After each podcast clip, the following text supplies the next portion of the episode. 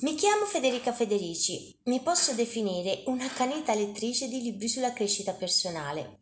Proprio per questo che voglio condividere con voi l'ultimo libro letto, perché a mio avviso tratta di un argomento che può interessare la grande maggioranza delle persone. Diciamocelo onestamente, oggi siamo sopraffatti da una marea di cose da fare e da un'assoluta mancanza di tempo per farle. Questa cosa ci porta a non essere mai in pari con tutti i nostri impegni e allora cosa facciamo? Procrastiniamo. Ebbene sì, di fronte alle miriadi di cose da fare, invece di agire, rimandiamo. E cosa rimandiamo? Solitamente le cose che ci piacciono meno, che guarda caso però risultano le più importanti per il raggiungimento degli obiettivi.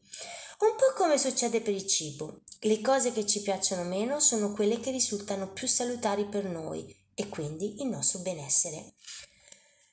Come fare? La risposta a questa domanda ce la fornisce Brian Tracy, un'autorità a livello mondiale nello sviluppo del potenziale umano e l'efficienza personale. Autore di successo, coach, conferenziere, Brian è l'autore di settore più seguito al mondo. Quello di cui vi voglio parlare è un simpatico ma allo stesso tempo esaustivo libricino intitolato Ingoia e Rospo, l'arte di liberare il tempo e vivere liberi. L'ho chiamato libricino perché di fatto è composto da poco più di 150 pagine, scritto con caratteri molto larghi e troviamo anche molti spazi vuoti all'interno delle stesse. Diciamo che in un paio d'ore lo si riesce a leggere con tranquillità. Tuttavia, a mio parere, è ricco di utili informazioni che permettono a noi lettori di fare ordine nella nostra vita. Perlomeno a me è successo così. In questo modo abbiamo la possibilità di cavalcare solo l'onda più alta che ci permette di avvicinarci verso gli obiettivi prefissati. Scendendo nel particolare ma neanche più di tanto, proprio perché il libro è veramente di una lettura molto semplice e breve, voglio lasciare a voi il gusto di esplorarlo come ho fatto io. La cosa che vi voglio dire è che il rospo è proprio l'attività che dovremo fare per ottenere quello che vogliamo, ma che puntualmente è quella che rimandiamo perché è quella che ci costa più fatica e guarda caso ci piace meno. Il suggerimento che ci regala l'autore è quello di ingoiare di prima mattina un rospo vivo e niente di peggio ti potrà capitare per il resto della giornata. Naturalmente al solo pensiero di dover ingoiare un rospo vivo vengono i brividi. Tuttavia è una metafora molto potente ed impattante sulla nostra immaginazione che può di fatto cambiare la vita se prendiamo l'abitudine di buttare giù un rospo tutte le mattine.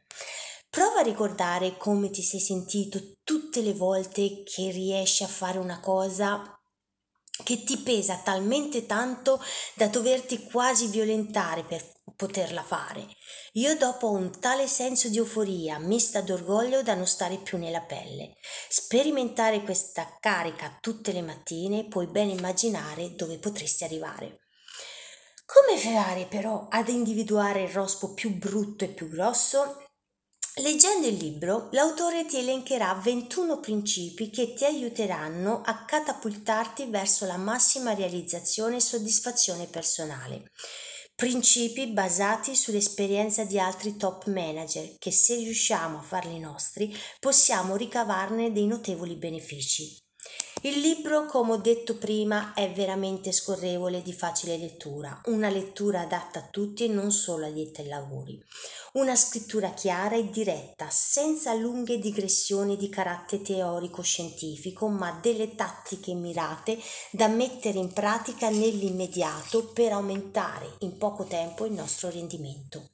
I contenuti non sono originali, si trovano nei vari libri di time management. La cosa che io ho trovato molto originale è il modo in cui li spiega e le domande che ti spinge a fare per aiutarti ad avere un quadro chiaro di come muoverti nella tua giungla.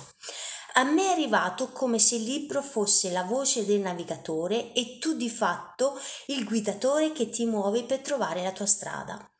Io ve lo consiglio per mettere ordine al vostro caos personale e vi auguro una buona lettura.